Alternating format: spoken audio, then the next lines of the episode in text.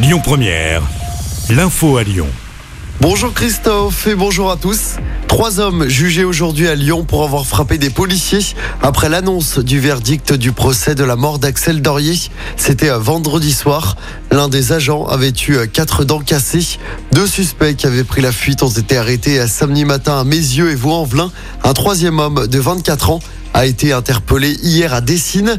Les trois suspects seront présentés au tribunal en vue d'un jugement en comparution immédiate. Je rappelle que dans le procès autour de la mort d'Axel Dorier, le conducteur de la voiture a été condamné à 12 ans de prison. Son passager a écopé de 5 ans de prison, dont 3 avec sursis.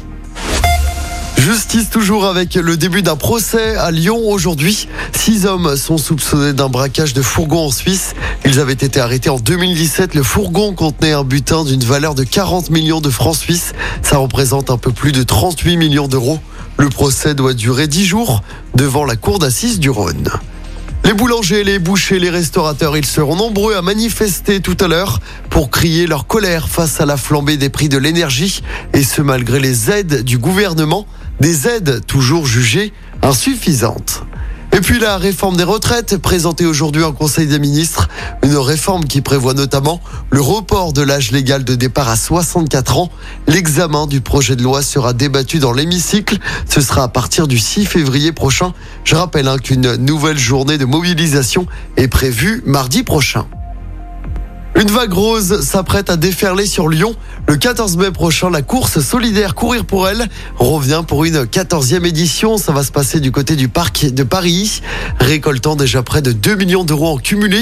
Depuis la première édition en 2010, l'association soutient les femmes en soins et sensibilise au cancer féminin par de la prévention. Sophie Moreau, la présidente de Courir pour elle. Cette année, on a un regroupement de communes euh, qui vont faire un courir pour elles à la maison, sur place chez eux. Et ça, c'est extraordinaire parce qu'à la fois, bah, ça nous permet de propager le rose et en même temps nos valeurs et nos messages de prévention. Et puis récolter euh, plus de dossards et donc, in fine, aller à notre objectif de soutenir plus de femmes. La deuxième innovation, c'est qu'on n'a pas beaucoup commandé de t-shirts 2023. On va préparer un gigantesque stand le jour J du 14 mai, de manière à donner une seconde vie aux t-shirts. L'autre, c'est aussi euh, se dire que les hommes vont encore plus nous aider cette année, parce que jusqu'à maintenant, courir pour elles, c'était quand même beaucoup les filles, et on a bien besoin que cette lutte euh, qui concerne les familles et non pas uniquement les femmes, elle soit plurielle, elle soit collective. Et à noter que le 8 mars prochain, l'association sera présente place Bellecour pour un flash mob géant ouvert à tous. Allez, on passe au sport en tennis. C'est malheureusement terminé pour Caroline Garcia à Melbourne. La Lyonnaise a été battue en huitième de finale de l'Open d'Australie. Défaite en 2-7 contre Magda Linette, 45e joueuse mondiale. Score final 7-6, 6-4. Écoutez votre radio Lyon Première en direct sur l'application Lyon Première, lyonpremière.fr et bien sûr à Lyon sur 90.2 FM et en DAB+. Lyon Première